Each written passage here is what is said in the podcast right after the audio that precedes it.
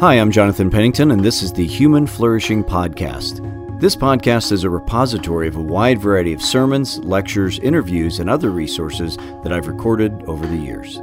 Today's episode is a sermon I preached at Sojourn East in Louisville, Kentucky.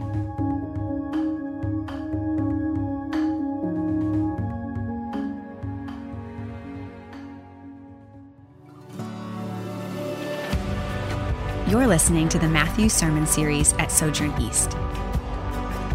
In this series, we're following Jesus as he calls us to take on his yoke and experience true discipleship.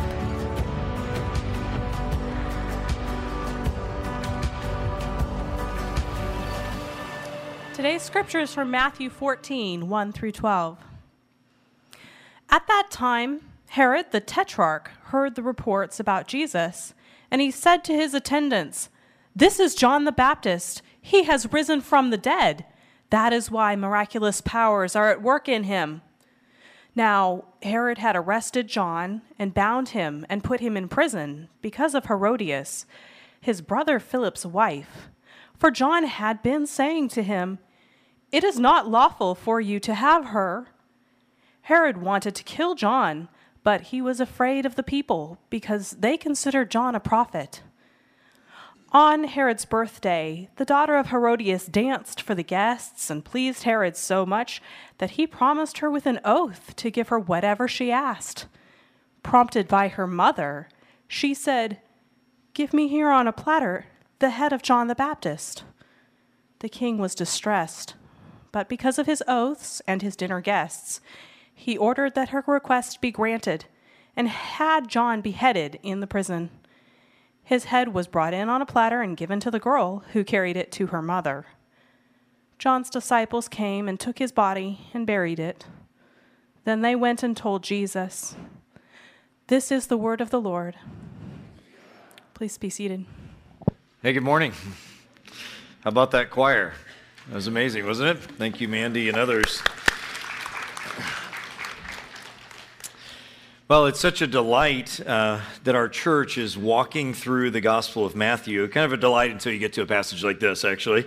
Um, but it's a delight for me not only because my day job involves teaching in the Gospels a lot, but also especially because the Gospels are this amazing gift to the church that are, that are meant to shape our hearts and our minds through these wonderful stories about Jesus, what he said and did which makes the story before us today all the more odd.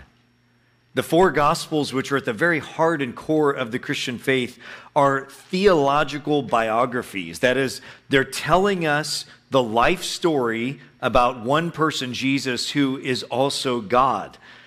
And this is because to be a Christian is to be a follower, a worshiper, of one who is seeking a particular person. Jesus. And therefore, the Gospels telling these stories about him are so important because to be a Christian is to say, I am following this person. Which again makes this story that we just heard read very odd. It's one of the very few stories in the Gospels that's actually not directly about Jesus. Jesus does appear in verse 1 and verse 12, but just to kind of frame the story, instead, the story is about some other people John the Baptist, a royal couple named Herod Antipas and his second wife Herodias and, their, and, and her teenage daughter Salome. And it turns out that these characters and their choices do have something to teach us about what it means for us to be disciples of Jesus. That's why it's in the gospel.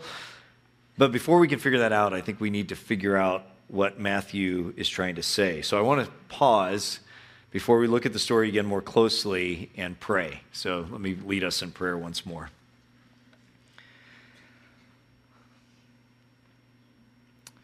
Our Heavenly Father, we acknowledge that you exist and that you are the rewarder of those who seek you.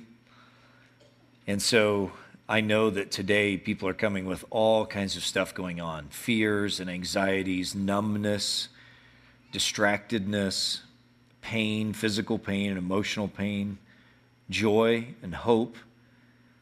A whole, the whole gamut of the human experience, I'm sure, is represented here this morning and so we pause and ask you to come and do something we cannot do for ourselves, which is help us see you in these moments. So please come by the Spirit and speak. And I pray in Jesus' powerful name.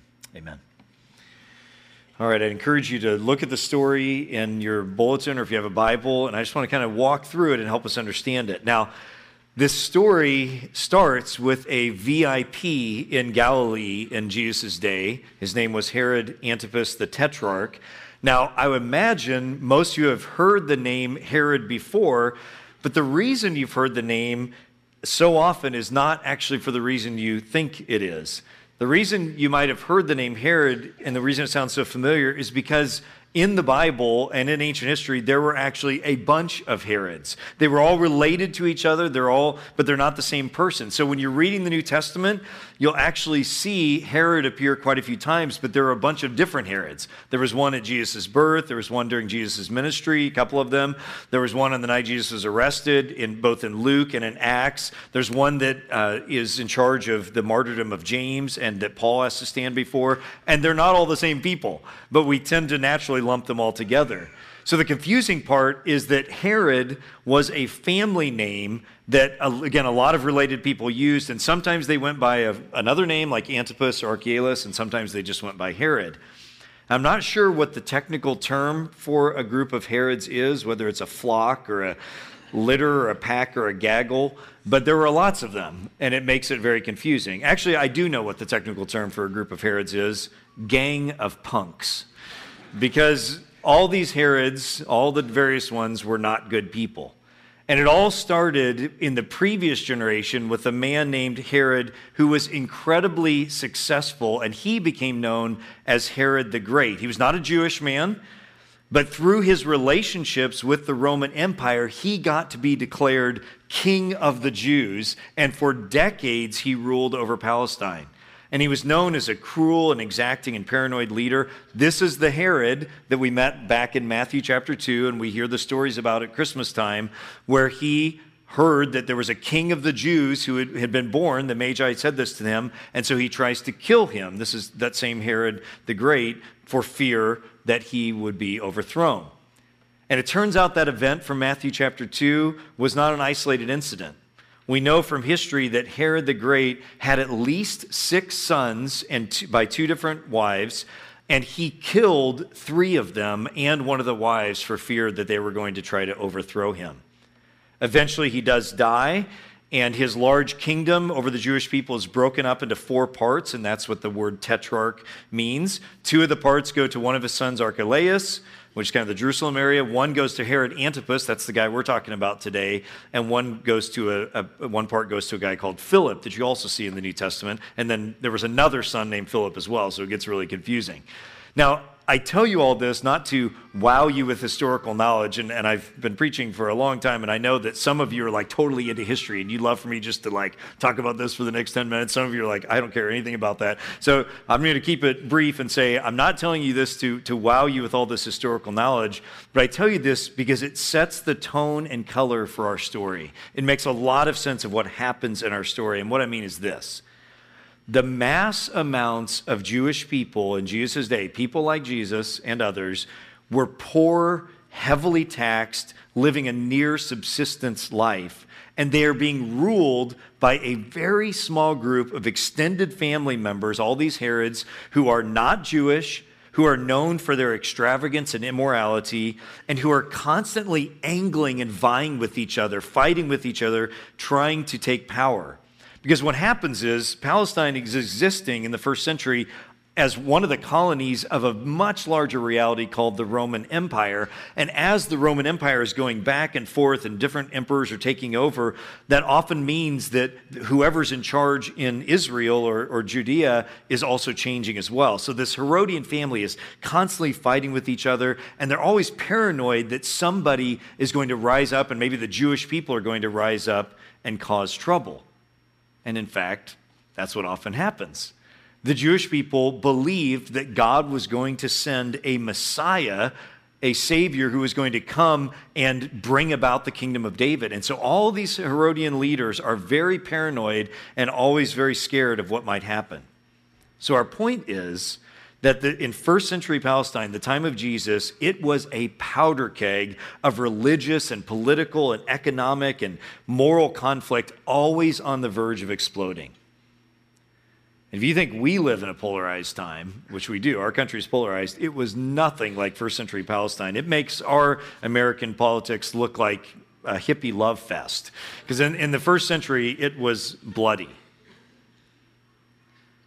So now the problem is that, that Herod the Great, who tried to kill Jesus, some 30 years later, you have one of his sons, Herod Antipas, who is ruling in this area, and there's this prophet there's a prophet named John who's out by the Jordan River and he's baptizing people and he's saying that a king is coming.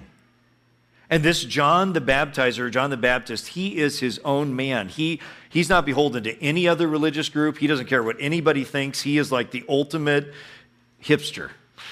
Right, he's got a long beard, eats only organic food, craft beer only, probably roasts his own coffee beans, not influenced by anyone. He's just his own man. He's on a mission like the old prophets Elijah and Isaiah and Jeremiah. And the problem is, thousands of Jewish people are coming to him and receiving his message. Even Romans, even some Roman centurions are attracted to his message that there's a kingdom coming. And so Herod Antipas, he cannot ignore this guy because these crowds are a problem for him. But then we see in verses 3 to 5 that it gets very personal. Because it, see, you turn, it turns out that John the Baptist is not only just preaching this general message, he is explicitly calling out Herod and saying that he is being immoral because of what he had done. And what had Herod done? Well, there was this woman named Herodias who was married to another of Herod's brothers, right? His, one, of his son, one of Herod the Great's sons, Philip. And she was very ambitious, not satisfied with her station in life. So she divorced Philip, one of the other sons of Herod the Great, and hooked up with Philip's brother, Herod Antipas, the guy in our story. And not only was this against Jewish law, it was also then a source of political instability for Antipas because he was married before this. When he was younger, he had married the princess of the neighboring kingdom, the Nabateans, and now he divorced her, which made her father very mad, and marries his brother's wife. And she moves in with him and brings along their teenage daughter, Salome. So, all of this is not only politically unstable, but then you have this prophet John who's out in the wilderness calling this out and saying, You who are claiming to be leader of the Jews, this is completely immoral. So, what do you do when you're a totalitarian ruler and someone's daring to criticize you? Well, you arrest them. Like in China or Iran or Indonesia or communist era Russia or Nazi Germany, whatever it is, this is what Herod Antipas does. He puts John into the dungeon that's underneath his palace, hoping that will shut him up. And it does. So just when Herod Antipas thinks things are settling down, then he starts to hear a report that someone even bigger and something more powerful is happening. There's this dude named Yeshua, Jesus, who is also preaching that there's a kingdom of heaven that's going to come to earth just like John was. And even more, he's healing people, he's exorcising demons, he's a wonder worker, and the stories are so amazing, they're almost unbelievable. And what's worse, he's traveling around. He's not just staying by the River Jordan, he's traveling around, and thousands of people are flocking to him. And so this is Herod Antipas' situation. So look again at verses 1 and 2. at that time, Herod the Tetrarch, Antipas, heard the reports about Jesus, and he said to his attendants, This is John the Baptist. He's risen from the dead. That's why miraculous powers are at work in him. You see, there were lots of opinions about who John the Baptist was and who Jesus was, and they were all tied into this idea that God is going to send a prophet in the spirit of Elijah to come and restore his kingdom. And so there are different opinions on who exactly was behind what Jesus was doing, what John was doing, but Herod had a very clear paranoid idea in his head that it was actually the spirit of John the Baptist who he had killed, we'll get to here in a second, who had come back and was now filling this man, Yeshua, this Jesus, and that's why all these powers were at work. And so now we get introduced to John the Baptist explicitly, and this is actually the third time we've met John the Baptist in Matthew. You think of it like, I don't know if you ever go to art museums or see a lot of times paintings, especially in older times, were done in triptychs. There's like three parts to it. And it's good to think about the story of John the Baptist and Matthew in like three parts. He first appeared back in Matthew chapter 3, where he shows up and he's preaching again that the kingdom of heaven is, is at hand and all these people are flocking to him, like I was just saying. Then he appears in prison in Matthew chapter 11. And you may remember that while he's in prison, he actually has a bit of a crisis of faith where he hears about the things that Jesus is doing and he knows, he, he remembers that he baptized him and he was pretty sure that that was the guy. But what he didn't understand was that when he was preaching the kingdom of heaven was coming, that he John understood that meant God is going to come and obliterate all injustice and all immorality, people like Herod Antipas, and bring his kingdom upon the earth. And now he hears all these things about Jesus healing people and welcoming people of all sorts and being friends of sinful people. And he's confused by it, John is. So he sends his disciples to find out, are you the one or not? And Jesus very graciously says, yes, I am. Because what John did not understand is that the coming of the Messiah is in two parts. No one understood this before Jesus came. At first, he comes to make a covenant through his own sacrificial death, and then he will come to vanquish all his enemies later. So John is understandably confused by this. And then, that's the second part of John's story. And then now we get the third part here in Matthew 14 and we get it in the form of a flashback. So the point is that Herod hears these stories about Jesus, and then Matthew tells us a story like a prequel to a movie or a flashback in a TV show, and you can find the flashback in verses 6 to 12. Look there with me again.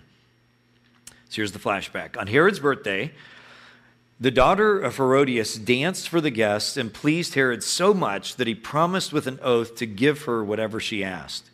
And prompted by her mother, she said, Give me here on a platter the head of John the Baptist. And the king was distressed because of his oath and his dinner guest. He ordered that her request be granted and had John beheaded in the prison.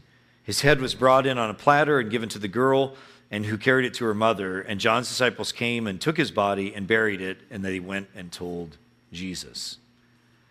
So it's very short, and in fact, typical of Matthew's style he tells the story very quickly. If you read Mark's version, it's almost twice as long with a lot more detail. Matthew doesn't waste any time. He just gets right to the point efficiently, efficiently.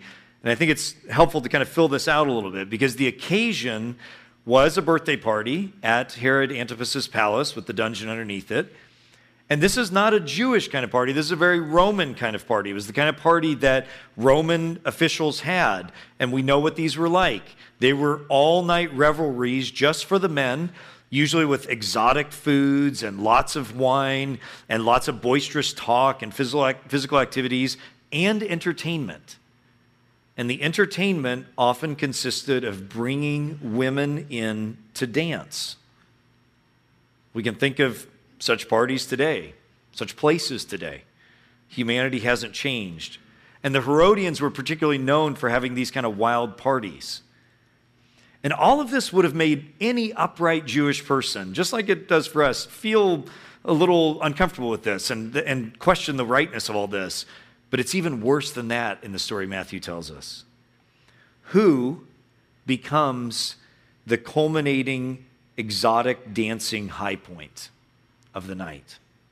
Who's the one, we actually know her name, who becomes the, the center point of this seductive boisterous, drunken dancing scene. It's Herodias' own daughter, Salome. That is, to get it clear in your head, Herod Antipas's niece and now his stepdaughter becomes the female entertainment for the night. And Herodias the, the mother, we know, arranged all this to accomplish her own manipulative goals. She sends her young, her young adolescent daughter among these drunken men to dance for them because the custom was when this happens, the men would usually lavish her with gifts, gold jewelry and, and rubies of various sorts, etc. And this was the hope.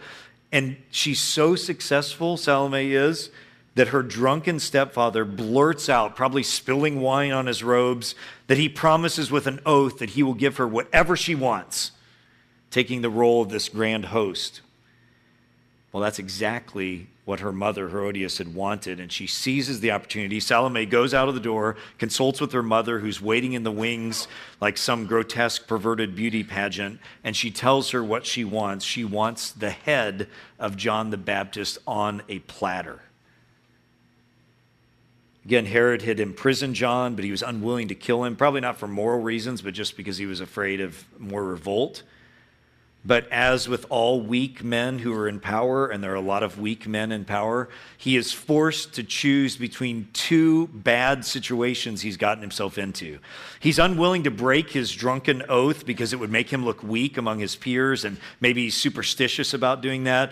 But he also you know, is afraid to kill John. So he finally caves to Herodias's and Salome's request. He sends word. It's probably the middle of the night. You know, the party has gone on. The guard awakens John, and John has probably been in prison for about a year. And then, just like that, he is killed by beheading. And our flashback story ends with the grisly and disgusting scene of John being delivered, his head being delivered on a platter to Herod's table and then to this poor girl who's probably gagging as she takes it to her mother. Are you disgusted yet? Do you feel sickened by this scene, this drunken party in the palace while most people outside are starving, the objectification of this young girl, the scheming, the manipulation, the gruesome execution of this righteous man? Welcome to Sojourn. We're glad you're here.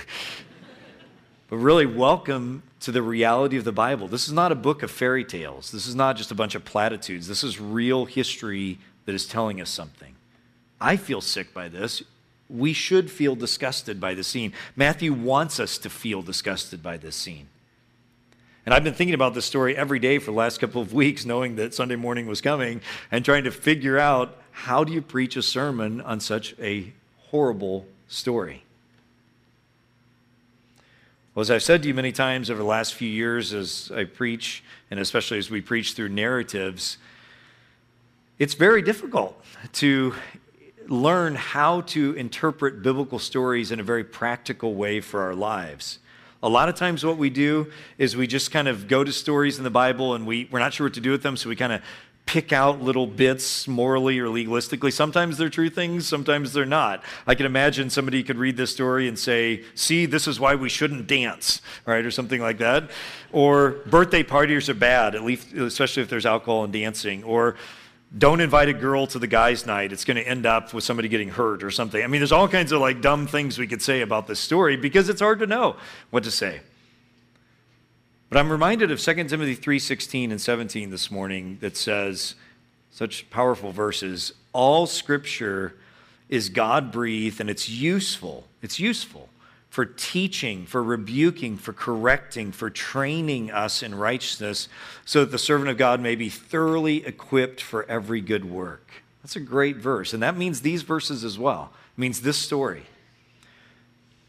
So, how do we get at how could these, this story train and teach us and correct us in, in righteousness? Well, I think one way to get at that, and what I want to do for you for just a few minutes here, is help you think about how the main characters in this story can be used to teach us about God's way. I just want to highlight two people the first, Herod, and then the second, John. So, how could Herod's story teach and train us in righteousness?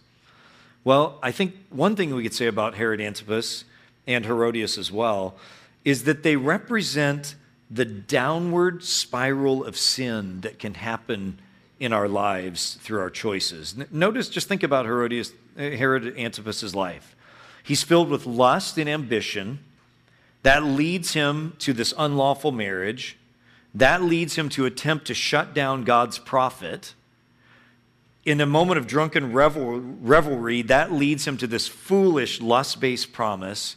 That leads him to cowardice that's refusing to correct himself. And that ultimately leads to murder.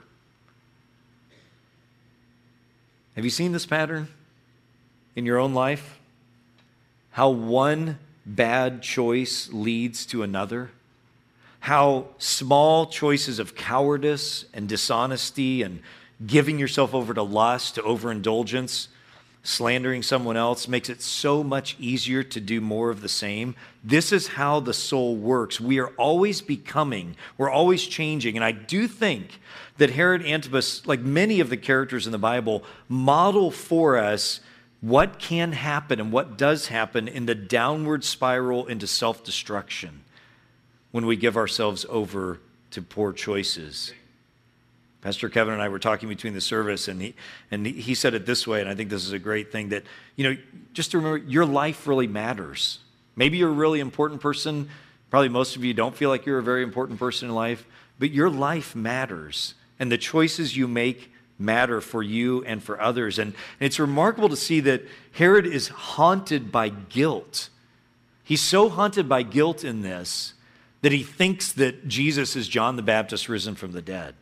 And all of that is a function of him giving himself over to these choices. Big moral failures, friends, are always the function of a thousand little choices.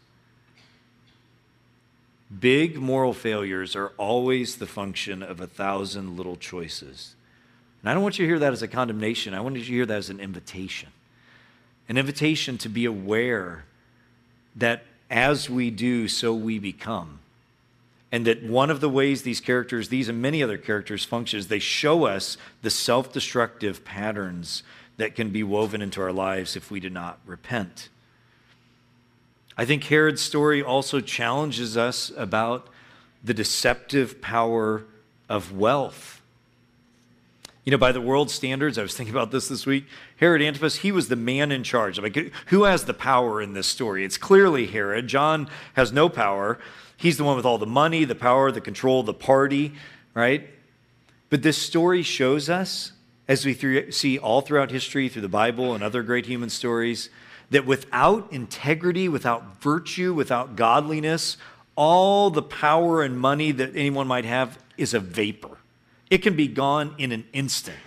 In a car accident, a moment of foolish passion, in a bad stock investment, in a revealing text you sent to the wrong person, even the most powerful and wealthy people live lives that are always on the precipice of disaster. We actually know what happened to Herod and Herodias.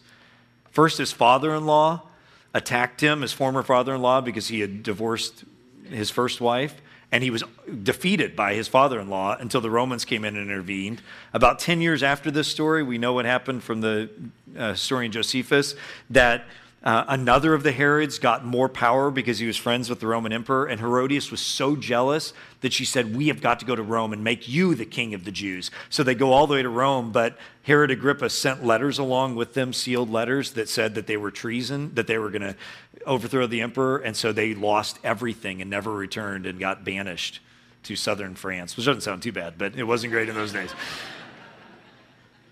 so the point is, it, it, even the most powerful people, it all can be lost in a minute. That is the deceptiveness of power and wealth. And that's some of you here this morning. I mean, by world standards, we're all super wealthy. But some of you here are really wealthy, powerful, influential, on top of your game people. And there's absolutely nothing inherently wrong with being wealthy or influential. For many people, it is the result, many Christians, it's the result of being faithful and wise and diligent people and worthy of honor. But I just want to say to you and say to all of us, and I've seen this in myself, how privileges and blessings become expectations, and how luxuries become necessities, and how when people treat us with special honor and pampering, that can become something we expect and even demand from others. You know what I'm talking about? And I think one of the ways that again, the many stories of the Bible show us the deceptiveness of, of, riches and wealth and honor, that we need to be humbled by this and recognize that in a character like Herod, we see the power of deception. Much more positively, and I think more importantly, is what God, I think, wants to say to us about John the Baptist. To finish the John the Baptist story, that he's been telling us throughout Matthew. And, and you know, it's remarkable because John, John doesn't say a single word in the story. He's a passive character, but he's the most important one. And when you look at John the Baptist through Matthew, you see that he's a person of self denial and humility and faithfulness. And we see in this story in particular that he's a person of courage, that he it is undeniable that a big part of the reason this story is here to show how John was willing to stand up and call out what was wrong, even at his own peril. And you have to remember that there was no freedom of speech in the ancient world. That's a completely modern notion. It was often a suicidal thing to do. And in fact, Israel itself had a long tradition of prophets, people like Elijah and Isaiah and Jeremiah and John, who would be called by God to speak up against the kings and the priests who were claiming to be from God, but were actually living in immorality. And that's exactly what John does. Sometimes, very rarely, it would go well for the prophet, like Nathan with David, right? But most of the time, when a faithful prophet stands up against someone who's doing something wrong, the result is death. And so too with John. And I think he is a model of courage to speak truth even to our own peril period. But I also feel like I need to say an important qualifier that most people who think they're prophets probably are not really, right? They're probably just jerks. So you do have to be careful that, as I like to say, I only trust reluctant prophets. I don't think John took any revelry in this. And I think it's important to note that, that John is not criticizing, hear me clearly, John is not criticizing the rulers because he's trying to protect his own way of life. I'm afraid a lot of times when people criticize others, it's because they're afraid that what they have is going to be lost. That's the exact opposite of John's criticism. He's saying this is a ruler who's claiming to be from God, and they are clearly living in immorality, not on some secondary issue, clearly living in explicit immorality. And so John has the courage to his own peril to speak that.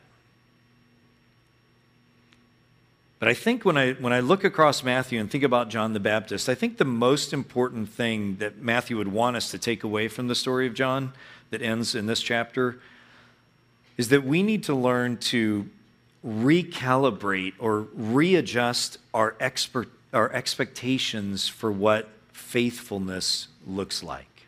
Me say that again. We need to recalibrate our expectations for what the outcome of faithfulness might look like.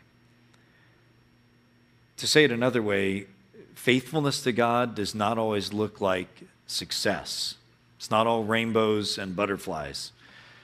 John the Baptist's story intentionally parallels Jesus' own life, who, note, is going to end up standing before the same Herod because his brother loses power, and this same Herod Antipas ends up being in Jerusalem. It so happens on the night Jesus is betrayed. And remember, Jesus ends up standing before him too.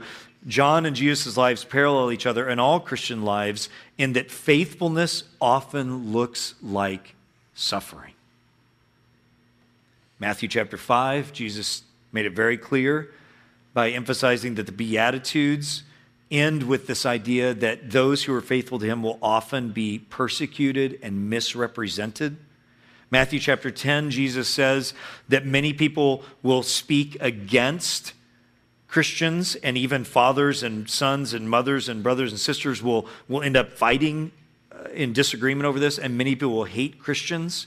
I think of Matthew 10, 26 to 31, and how John is an example of this that he spoke aloud because he feared God more than those who could kill the body, and that's exactly what they did.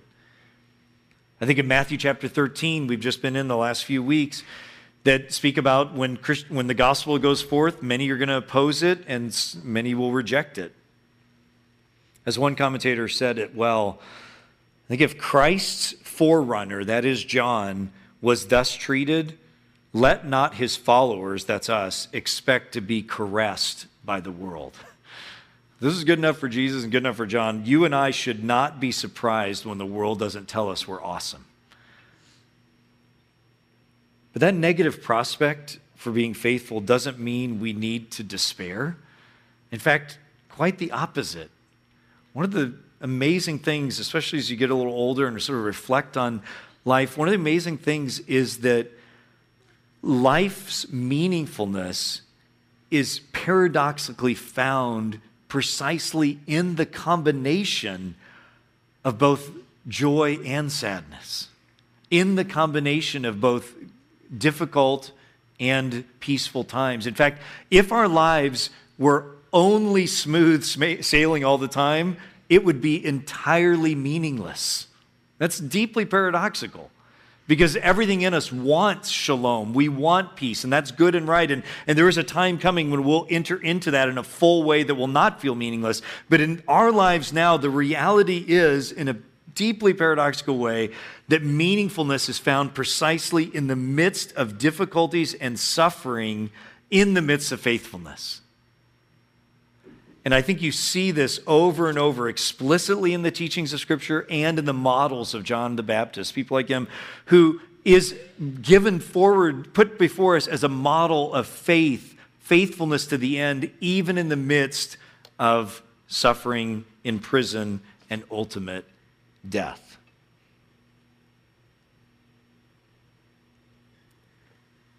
You know, on Sunday, February 15th, five years ago, so five years and one week ago, you may remember that 21 Christian workers were publicly executed on their knees on a beach in Libya by ISIS fighters. 20 of them were Egyptian Christians, one was from Ghana. They were not missionaries, they were not pastors, they were regular Christians who were just in the area to try to serve and help the needy. They were captured by ISIS and they were publicly executed, and the video was made of it, you may remember, and distributed online by ISIS as an attempt to threaten the rest of the world and say, This is us. Well, the Coptic Orthodox Archbishop Angaelos was in London when he heard the news, and he was immediately interviewed by all these news outlets and Egyptian Christians. And, and, he, and he talked about how Egyptian Christians have often faced persecution. It's much more common for their whole experience going back to the earliest centuries of the church. And, and while he said this persecution and the killing of those 21 men was tragic and horrible, it's, it's much more shocking to us in the West than it was to their experience. They'd experienced this a lot.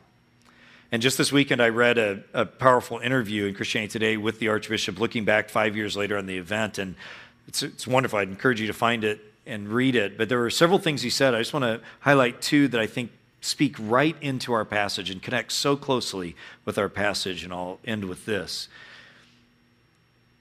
First, he, he makes the, the Archbishop makes the observation about how that video really completely backfired on ISIS because it was meant to show power, meant to show a, powerful, a power differential, but it turned out to be the opposite of what they had hoped. And he says, Who were the powerful people in that video?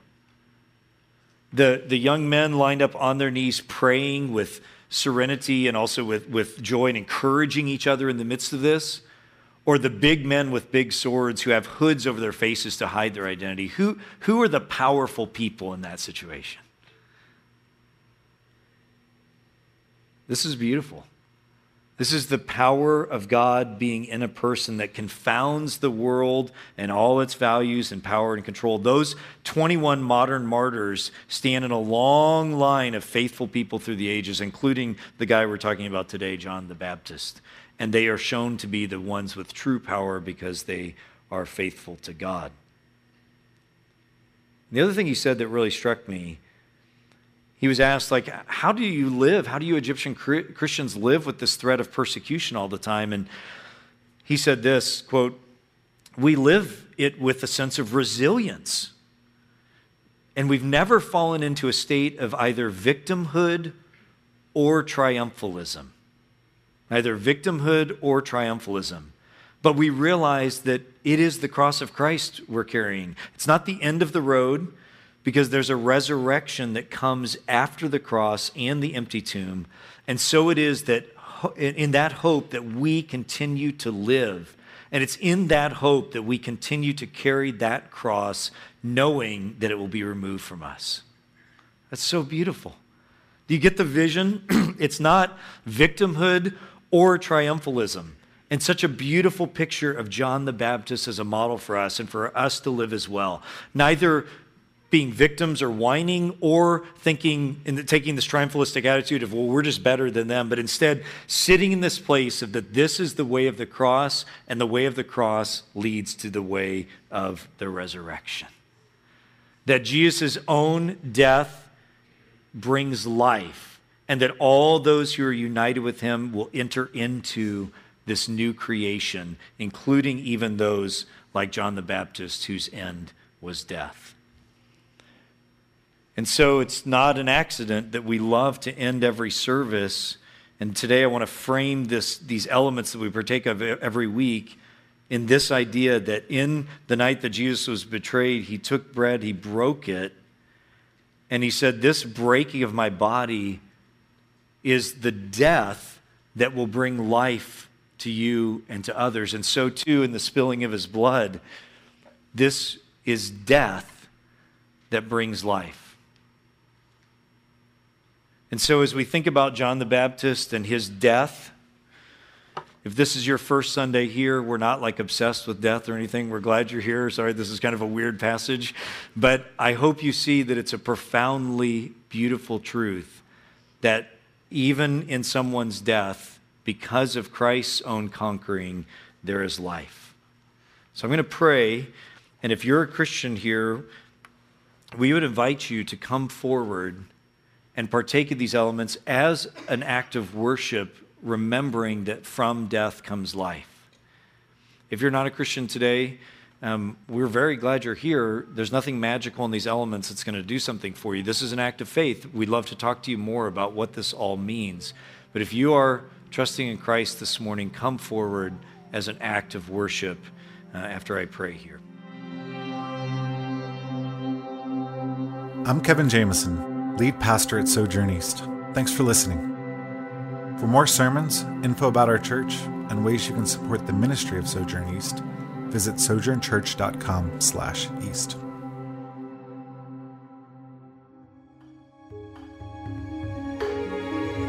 Thank you for listening to the Human Flourishing Podcast. To learn more or get in touch with me, visit my website, jonathanpennington.com.